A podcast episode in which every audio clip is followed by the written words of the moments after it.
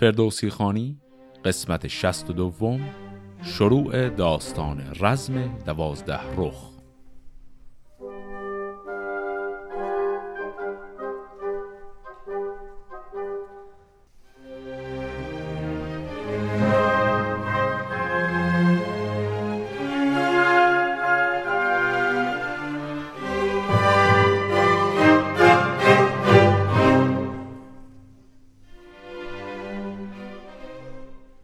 داستان رزم دوازده رخ. همونطور که گفتم اسامی مختلفی داره رزم یازده رخ هم بهش میگن.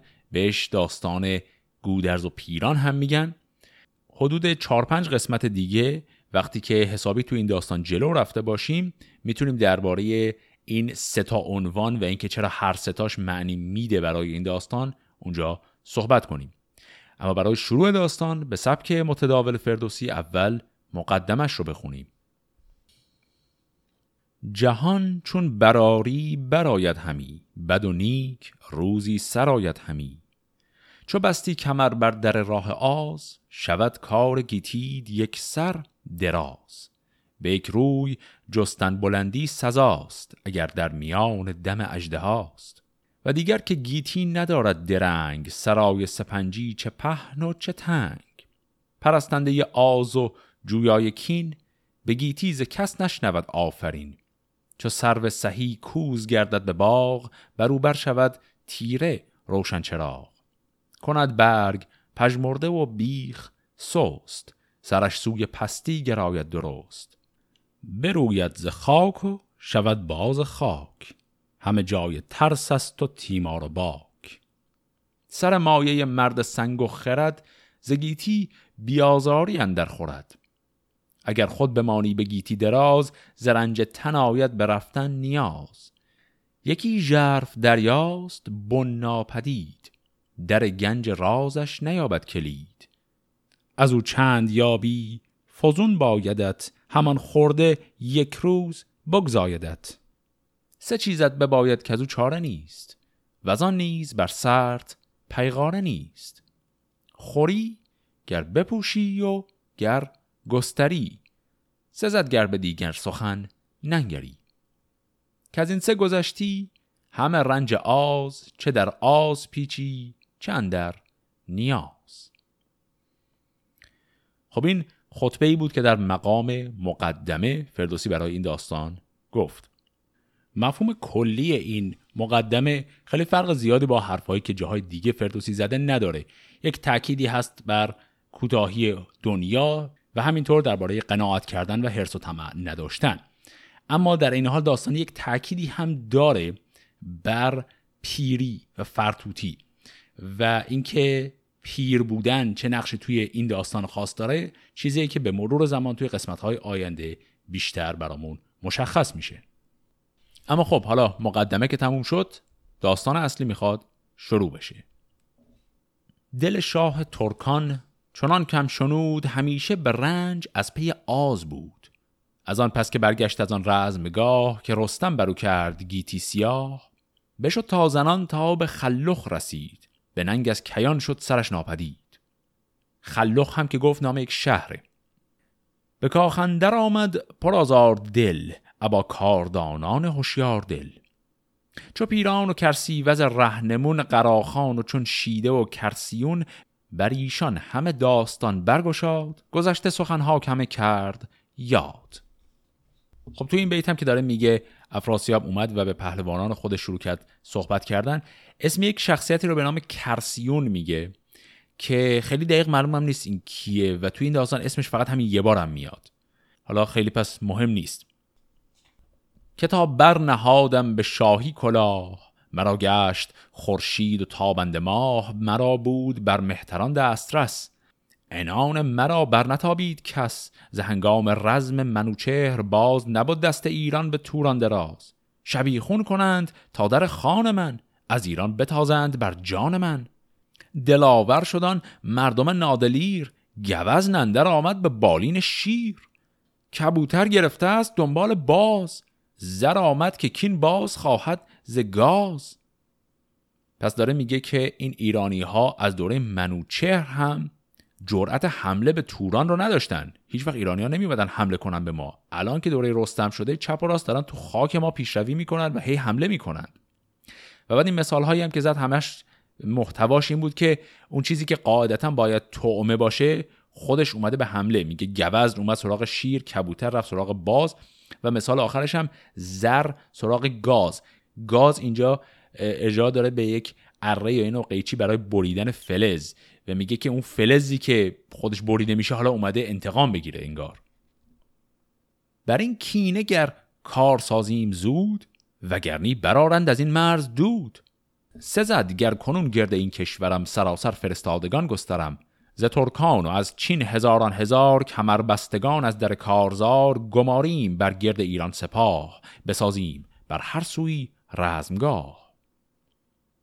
همه موبدان رای هوشیار خیش نهادند با گفت سالار خیش که ما راز جیهون به باید گذشت زدن کوس خسرو بران پهندشت به داموی لشکرگهی ساختن شب و روز ناسودن از تاختن.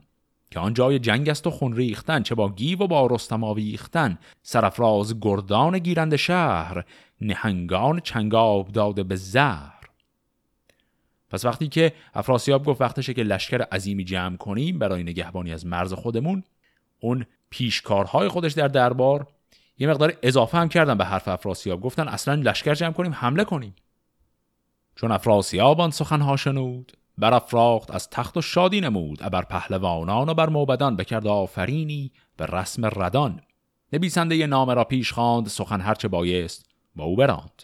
فرستادگان خواست از انجمن به نزدیک بغپور و شاه خوتن فرستاد نامه به هر کشوری به هر نامداری و هر مهتری. کلمه بغپور هم نامی است باز برای پادشاه چین. در زبان فارسی ما کلا برای پادشاه چین دو تا واژه داریم بغپور و خاقان. در بعضی متون این دو تا واژه معادل و مترادف همدیگه به کار میرن. در شاهنامه یک کمی قضیه پیچیده است. گاهی اوقات وقتی ارجاع میده به بغپور جوریه که انگار منظورش همون خاقانه. اما یکی دو مثال داریم. حالا جلوتر بهشون می‌رسیم که کلمات بغپور و خاقان رو هر دو رو با هم به کار می‌بره و جوری حرف می‌زنه انگار دو تا شخصیت مختلفن. به هر حال حالا چه بغپور و خاقان ارجاع داشته باشه به دو شخص مختلف چه ارجاع داشته باشه به یک آدم فقط دو نام مختلف براش باشه در هر حالت افراسیاب اینجا به اون شخص الان یک نامه ای نوشته. سپه خواست کندیشه جنگ داشت ز بیژن بران گونه دل تنگ داشت. دو هفته برآمد ز چین و خوتن ز ترکان فراوان شدند انجمن. گله هرچه بودش از اسپان یله به شهر اندر آورد یک سر گله. همان گنج ها که از گه تور باز پدر بر پسر بر همی داشت راز سر بدرها را گشادن گرفت. شب و روز دینار دادن گرفت. چو لشکر سراسر شد راسته بدان بینیازی شد از خواسته ز گردان گزین کرد پنجه هزار همه رزم جویان سازنده کار. به شیده که بودش نبرد پسر ز شیران جنگی برآورده سر چون این گفت که این لشکر رزم ساز سپردم تو را راه خارزم ساز. نگهبان آن مرز خارزم باش همیشه کمربسته رزم باش. دگر پنجه از نامداران چین بفرمود تا کرد پیران گزین. بدو گفت تا شهر ایران برو ممان تخت و محبخت سالار نو. در آشتی هیچ گونه مجوی سخن جز به جنگ و به کینه مگوی. کسی کو برد آب آتش به هم ابر هر دو بر کرده باشد ستم. دو پرمای بیدار دو پهلوان یکی هوش ور پیر و دیگر جوان. برفتند با پند افراسیاب به دارام پیر و جوان پرشتاب. ابا زنگ زرین و کوپال و تیغ خروشان به کردار غرنده میغ.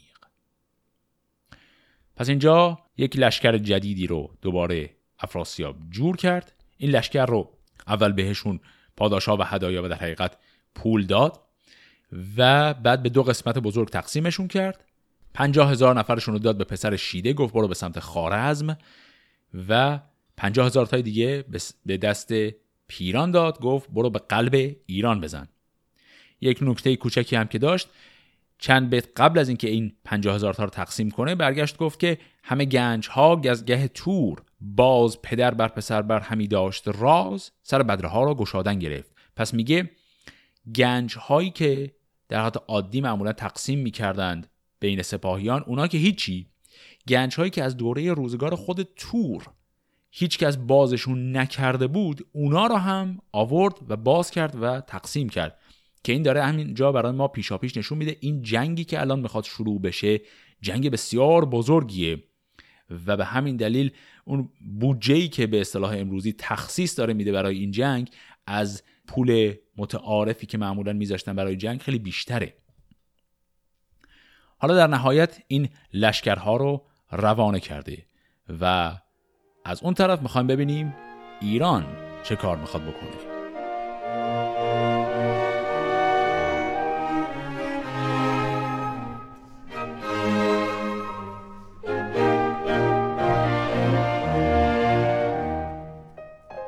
پس آگاهی آمد به پیروز شاه که آمد ز توران به دیران سپاه.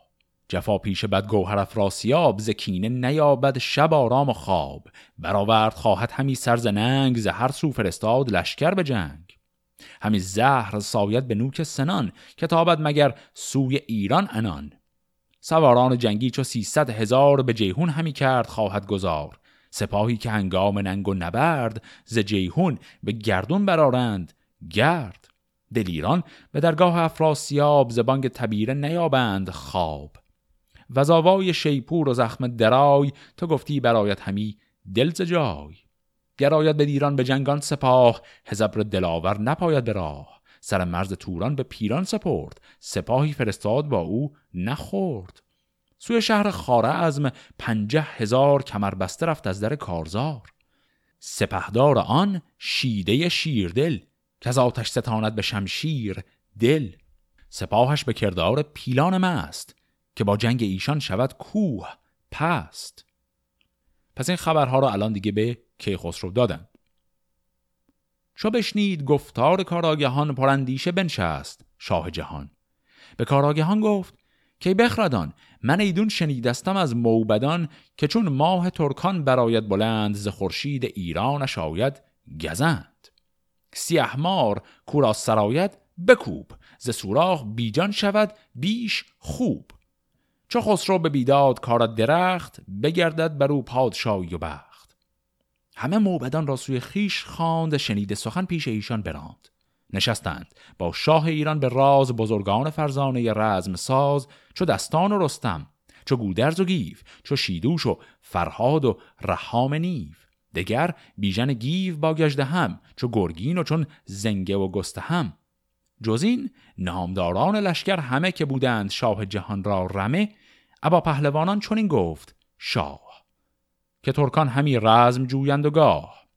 چو دشمن سپه کرد و شد تیز چنگ به باید بسیچید ما را به جنگ. پس طبیعتا الان همه پهلوان ها رو جمع کرده و می‌خواد فرمان لشکرکشی رو صادر کنه. بفرمود تا بر درش گاودم دمیدند و بستند روین خم. از ایوان به میدان خرامید شاه بیاراستند از بر پیل گاه. بزد مهره در جام بر پشت پیل زمین را تو گفتی برندود نیل. هوا نیلگون شد زمین پیل رنگ دلیران لشکر به سان پلنگ. به چنگندرون گرز و دل پرزکین چو دریای جوشان ز گردان زمین. خروشی برآمد ز درگاه شاه که ای پهلوان و گوان سپاه کسی کو بساید انان و رکیب نباید که یابد به خانه شکیب. بفرمود که از روم و از هندوان سواران جنگ و مبارز گوان دلیران گردنکش از تازیان بسیچیده جنگ شیر ژیان. کمر بسته خواهند سیصد هزار ز سواران نیزه گذار هر آن کو چهل روز را پیش شاه نباشد نباید به سر بر کلاه. از این طرف الان که خسرو هم از همپیمانان خودش درخواست کمک می‌خواد بکنه که یک لشکر بسیار عظیمی رو جمع کنن.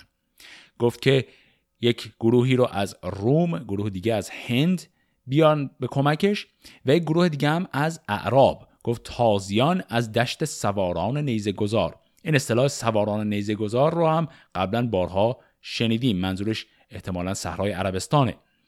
پس گروهی از تازیان، رومیان، هندوان اینا همه را هم داره به عنوان همپیمانان برای خودش جمع می‌کنه که در این جنگ بزرگ شرکت کنند. پراگنده بر گرد کشور سوار فرستاد با نامه شهریار. دو هفته برآمد به فرمان شاه بجنبید در پادشاهی سپاه. زلشکر همه کشور آمد به جوش. زگیتی برآمد سراسر خروش. به شبگیر گاه خروش خروس ز هر سو همی خواست آوای کوس. بزرگان هر کشوری با سپاه کشیدند صف پیش درگاه شاه. سر گنج های کهن باز کرد سپه را درم دادن آغاز کرد. همه لشکر از گنج دینار شاه نهاده به سربرز گوهر کلاه. به برگستوان و به جوشن چو کوه شدند آهنین لشکری هم گروه.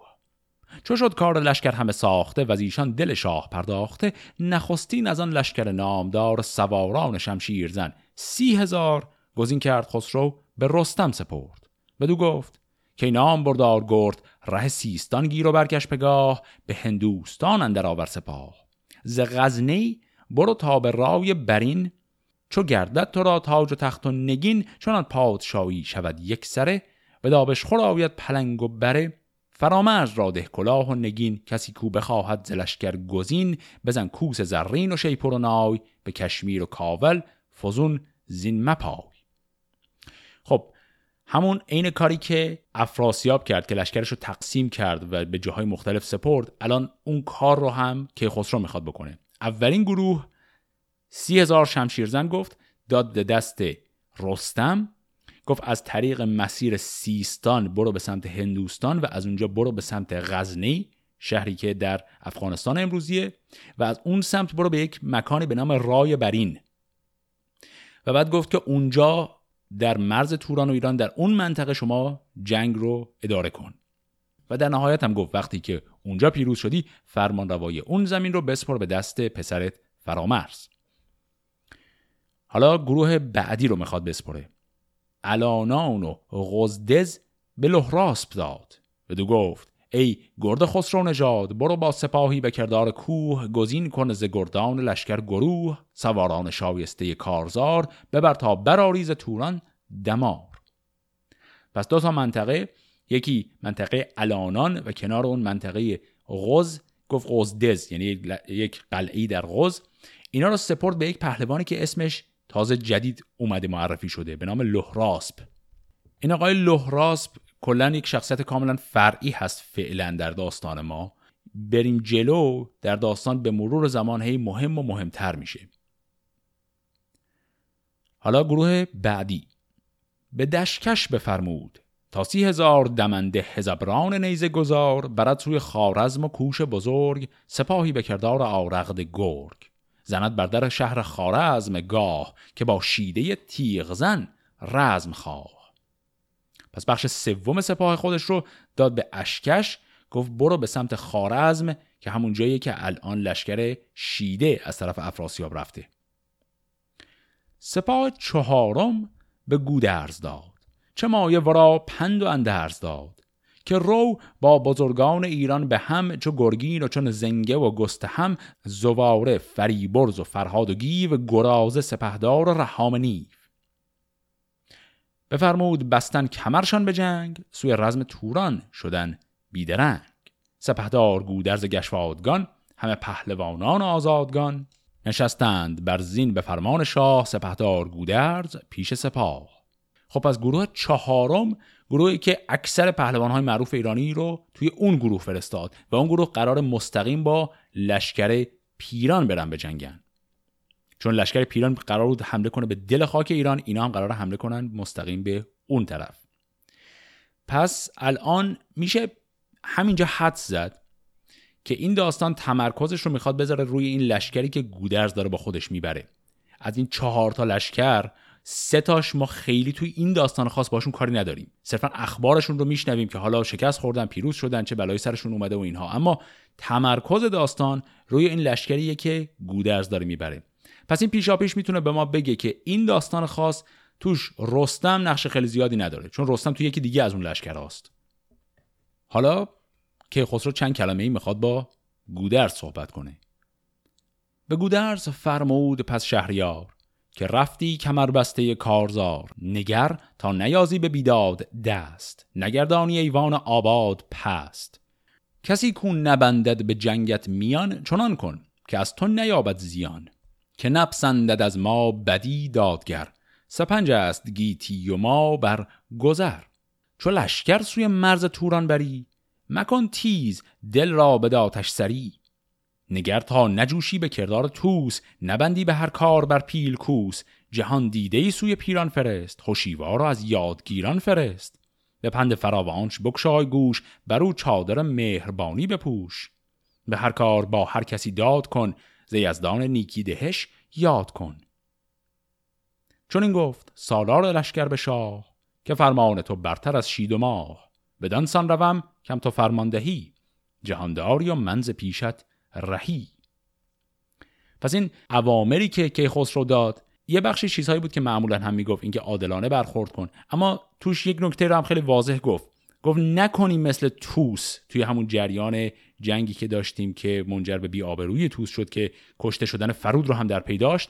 گفت نکنی مثل اون رفتار کنی و تصمیم نابخردانه بگیری. و بعد هم گفت که تو داری میره مستقیم با پیران به جنگی مراقب باش با پیران با عدالت و به درستی برخورد کن. برآمد و خروش از در پهلوان. زبانگ تبیره جهان شد نوان. به لشکرگه آمد دم آدم سپاه. جهان شد ز گرد سواران سیاه. ز پیش سپاه اندرون پیل شست جهان پست گشته ز پیلان مست. و آن زنده پیلان جنگی چهار بیا راستند از در شهریار. نهادند بر پشتشان تخت زر نشستنگه شاه با تاج و فر. به گودرس فرمود تا برنشست بر آن تخت زر از بر پیل مست. برانگیخت پیلان و برخاست گرد و از آن گرد نیکختری یاد کرد. که از خان پیران براریم دود بر این سان که گرد پی پیل بود.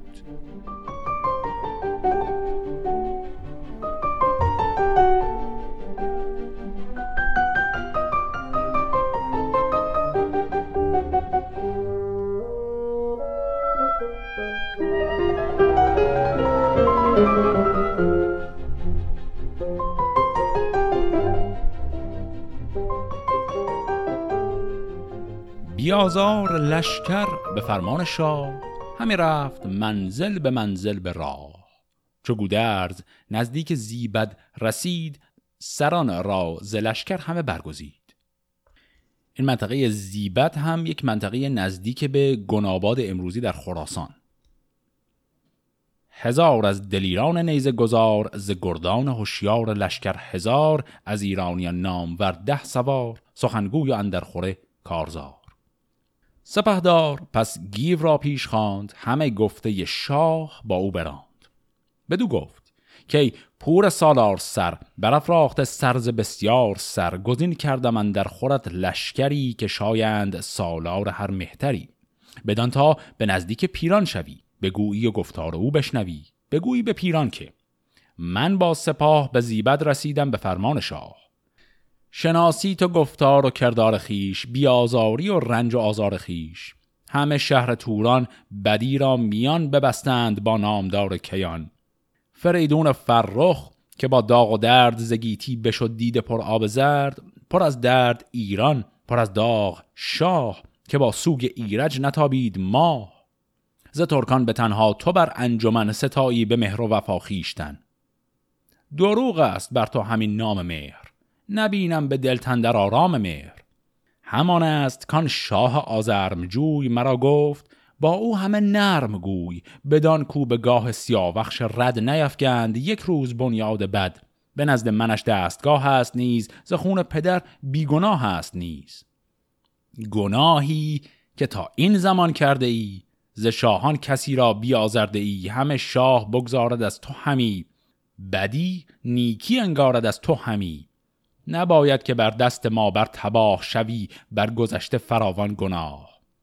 دگر که از پی جنگ افراسیاب زمان همی بر تو گیرد شتاب. بزرگان ایران و فرزند من بخوانند بر تو همه پند من. سخن هرچه دانی به دیشان بگوی و از ایشان همیدون سخن بازجوی. گرت چیره گردد بر ایشان زبان گذشتی ز تیمار و رستی به جان. برو بوم خیشانت آباد گشت ز تیغ منت گردن آزاد گشت. گر از تو پدیدار ناید گناه بماند به تو مهر و تخت و کلاه. نجویم بر این کینه آرام و خواب من و گرز و میدان و افراسیاب. که از او شاه ما را به کین خواستن نباید بسی لشکر راستن. وریدون که سوی تو گردد گناه نباشی به جان ایمن از دست شاه. خب تا اینجای پیامی که گودرز داره به گیو میگه که بره به پیران بگه تا اینجا رو یه مروری بکنیم این پیام مقداری طولانیه. گودرز نظر خیلی جالب و عجیبی داره درباره شخص پیران. اول شروع کرد یک ذکری کرد از تاریخچه روابط ایران و توران از ماجرای مرگ ایرج شروع کرد اومد جلو و بعد گفت توی توران یک نفر آدم عادل و به درد بخور پیدا نمیشه. غیر از تو. ولی بعد ادامه داد. خیلی سریع گفت اما خود تو هم تمام چیزایی که دربارت میگن دروغه. تو هم یکی هستی مثل بقیهشون. حالا چرا گودرز داره اینجوری حرف می‌زنه؟ دلیل اصلیش اینه که شخص گودرز که مقدار جلوتر هم خودش اینا رو میگه برامون یک کینه شخصی از پیران به دل گرفته سر ماجرای مربوط به کاموس کشانی. توی اون جنگ دو تا اتفاق افتاد. یکی اینکه اولا گودرز تعداد بسیار زیادی از پسران خودش رو از دست داد و علاوه بر اینکه ایران حالا نزدیک بود شکست بخوره اگر رستم نمی اومد کلا شخص گودرز بسیار ناراحتتر از همه شده بود.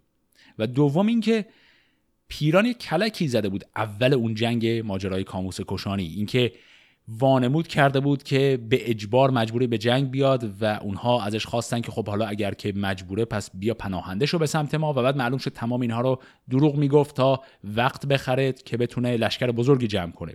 سر اون ماجرا گودرز عمیقا معتقده که تمام این حرفایی که میگن پیران آدم دادگر و عادلیه اینا همه دروغه و همه کلکشه.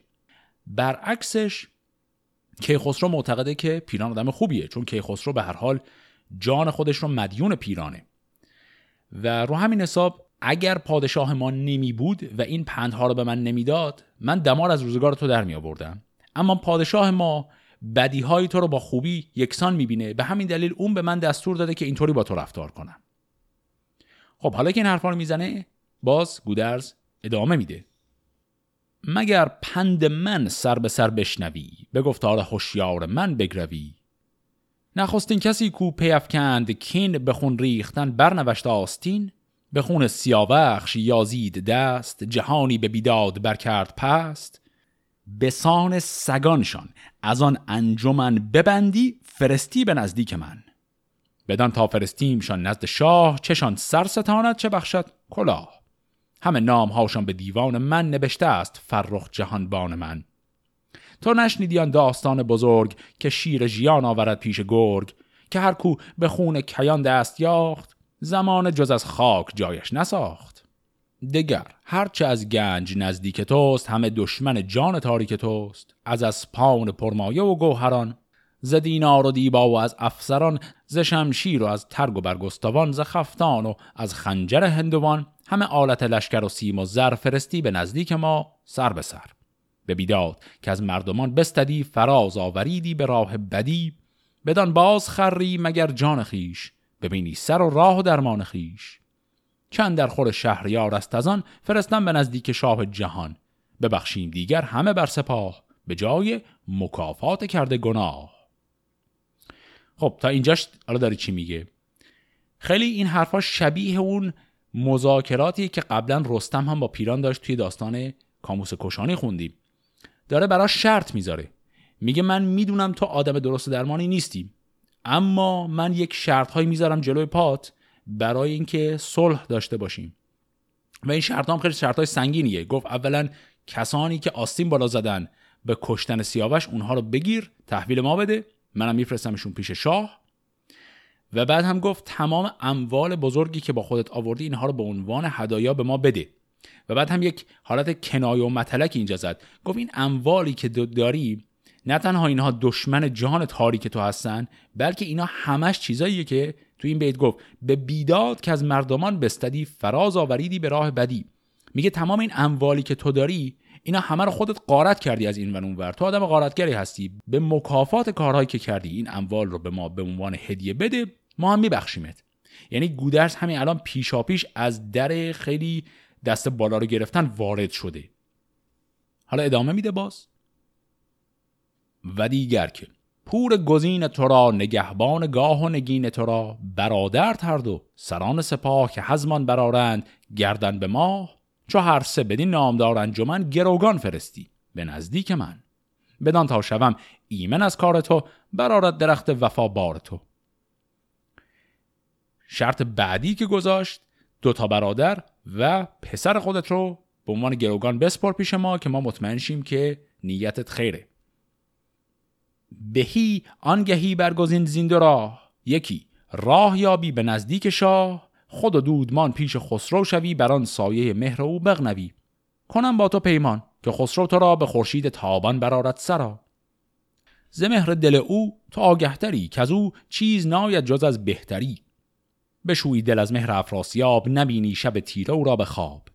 و از شاه ترکان به ترسیز بد نخواهی که آیی به دیران سزد. پرداز توران و برکش به چاج ببر تخت ساج و برافراز تاج. ورت سوی افراسیاب است رای برو نزد او جنگ ما را مپای. که با آن که باید بسیچید جنگ مرا چنگ شیر است و جنگ پلنگ. به ترکان نمانم من از تخت بهر کمان من ابرست و بارانش زهر. که از این بگذری گر به جنگت هواست سوی شهریار و سپاهت وفاست بسیچیده جنگ خیزه در آی گرد هست با شیر درنده پای. چو صف برکشند از دروی سپاه گنهگار پیدا شد از بیگناه. گر این گفت های مرا نشنوی به فرجام کارت پشیمان شوی. پشیمانی آنگه ندارد سود که تیغ زمان سرت را درود. خب در انتها وقتی که تمام اون شرط ها رو گذاشت گفت من یک بار دیگه هم دو راه جلوی پای تو می‌ذارم. یا بیا ایران و پناهنده شو همون حرفی که قبلا بارها تکرار شده. گفت اگر هم نمی‌خوای بیای میترسی از این بابت؟ اصلا برو. یعنی به اون سمت دیگه برو به سمت غرب نرو برگرد به سمت شرق برو به سمت شهر چاج و اونجا برای خودت در قلمرو خودت باش و اصلا از زیر خدمتگذاری به افراسیاب بیا بیرون. اگر هم نه اصرار داری که بجنگی و بیای پیش ما که خب بدون که من سر تو رو می‌خوام ببرم. پس کل این حرف ها پیام صلح یا پیام مذاکره که گودرز به گیو گفت که بره ببره. و تمام اینها رو هم به این دلیل داره میگه که می‌خواد اطاعت کنه از حرف کیخسرو که گفت قبل از اینکه با پیران به جنگی یک مذاکره باش بکن. و بعد در نهایت گودرز این جمله رو به گیو میگه و او رو میفرسته بره. بگفت این گو پهلوان با پسر که برخان به پیران همه سر به سر.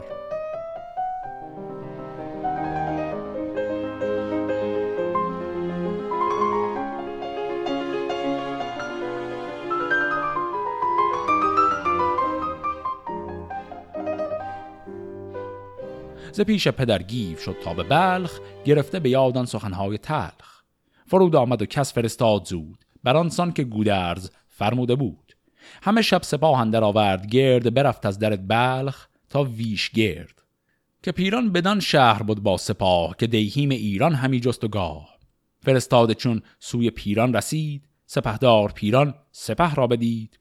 بگفتش که آمد سوی بلخ گیو ابا ویژگان سپهدار نیف چو بشنید پیران برافراخت گوش برآمد ز گردان لشکر خروش بزد نای روین و بربست کوس. شد از سنب اسپان زمین آبنوس. صد و ده هزارش ز لشکر سوار فراز آمدن در خور کارزار.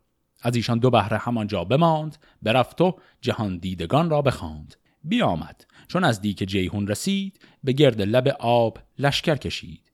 به جیهون بر از نیزه دیوار کرد چو و گودرز دیدار کرد. دو هفته شدن در سخنشان درنگ. بدان تا نباشد به بیداد جنگ. زهر گونه گفتند و پیران شنید. گنهکاری آمد ز ترکان پدید. بزرگان ایران زبان یافتند و از ایشان به گفتار بشتافتند. خب این دوتا بیتی که پشت سرم خونده بیتای جالبی بود.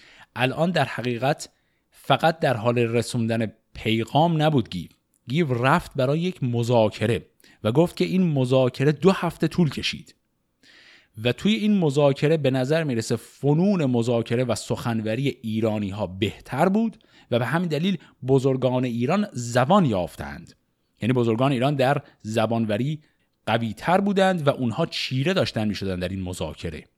و همین دلیل اتفاق میفته برافگند پیران همان در شتاب سواری به نزدیک افراسی ها که گودرز گشوادگان با سپاه نهاد از بر تخت ایران کلاه فرستاده آمد به نزدیک من گزین پور او مهتر انجمن. مرا گوش و دل سوی فرمان توست به پیمان زبانم گروگان توست. پس اینجا وقتی از اون مذاکره مستقیم مستحصل میشن پیران سری یک نفر رو میفرسته که پیغام بده به افراسیاب که بگه هرچی تو بگی هر نظری تو بدی ما اون رو عملی می‌کنیم. یعنی اینجا پیران در حقیقت از خودش در این زمینه خاص سلب مسئولیت داره می‌کنه. سخن چون به سالار ترکان رسید سپاهیز جنگاوران برگزید فرستاد نزدیک پیران سوار ز گردان شمشیرزن سی هزار. بدو گفت بردار شمشیر کین و از ایشان بپرداز روی زمین. نگو درز باید که ماند نگیو نه فرهاد و گرگین نه رحام نیو. که بر ما سپاه آمد از چهار سوی. همه تخت ایران کنند آرزوی. بیارم سواران ترکان کنون همه شهر ایران کنم جوی خون. به رای هوشیوار و مردان مرد برارم ز خسرو این بار گرد. پس این هم پیامی بود که افراسیاب فرستاد که دقیقا همون پیامی که ما حد می‌زدیم ممکنه بفرسته. چو پیران بدیدان سپاه بزرگ به خون تشنه هر یک به کردار گرگ برا شفت از آن پس که نیرو گرفت هنرها بشست از دل آهو گرفت. این جمله آخر هم آهو گرفت یعنی به زشتی گرایید یعنی اون فضائل رو ول کرد و رفت به سمت زشتیه. در حقیقت کلا داره مذاکره که پیش اومده بود رو رها می‌کنه و گزینه جنگ رو می‌خواد پیش ببره. جفا پیشه گشتان دل نیک خوی پراندیشه شد رزم کرد آرزوی. به گیوانگهی گفت برخیز رو. سوی پهلوان سپه باز شو. بگویش که از من تو چیزی مجگوی که فرزانگان آن نبینند روی. یکی آن که از نامداران گوان سپردن به دست تو این کی توان؟ و دیگر که گویی سلیح و سپاه گرانمای اسپان و گنج و کلاه برادر که روشن جهان من است گزیده پسر پهلوان من است. همی گویی از خیشتن دور کن. ز بخرد چون این خام باشد سخن. مرا مرگ باید بدان زندگی که سالار باشم کنم بندگی. یکی داستان زد بر این بر پلنگ که با شیر جنگاورش خواست جنگ. به نامر بریزی ز من گفت خون به از زندگانی به ننگن درون و دیگر که پیغام شاه آمده است به فرمان جنگم سپاه آمده است. پس این شد جواب نهایی که بعد از این مذاکره طولانی پیران به گیو داد. گفت هیچ صلحی در کار نیست. تمام این شرط های شما هم شرط که ما هیچ کدوم قبول نمی کنیم و الان هم یک لشکر اضافی برای من اومده و ما جز جنگ کار دیگه ای حاضر نیستیم بکنیم. چو پاسخ چون این یافت برگشت گیو. ابا لشکر و نامداران نیو. سپهدار چون گیو برگشت از اوی خروشان سوی جنگ بنهاد روی. بیامد چو پیش گنابد رسید بر آن دامن کوه لشکر کشید. پس در اینجا اون گزینه ای که کیخسرو پیشنهاد کرده بود که اول یک مذاکره کن با پیران و همینجوری وارد جنگ نشو اون گزینه عملا امتحان شد و جواب نداد. حالا یک نفر ممکنه بگه اون گزینه رو گودرز عمدن چنان سختش کرد که پیران نپذیره. خواننده دیگری هم ممکنه جور دیگری فکر کنه و بگه پیران هر گزینه بهش می‌دادن حاضر نبود بپذیره. چون به هر حال افراسیاب اومده بود برای یک جنگ اساسی و نیومده بود که صرفا یک صلحی بکنن هنوز جنگ شروع نشده. در هر حالت اتفاقی که توی این داستان از همین الان داره میفته و اینجا به ما اون ایده بنمایه اساسی داستان رو میده اینه که دو تا از خردمندترین و میشه گفت کاردرست ترین آدم های دو لشکر از یک طرف پیران و از طرف دیگه گودرز اینها با هم رو در رو شدند و به همین دلیل این جنگ ماهیتش یه مقداری همچین پیچیده و عجیبه. ادامه این جنگ و اینکه به هر حال هر دوی این سردارهای سال خورده و با تجربه چه تصمیمی می‌خوان بگیرن در قسمت آینده با هم دنبال می‌کنیم. فعلا خدا نگهدار.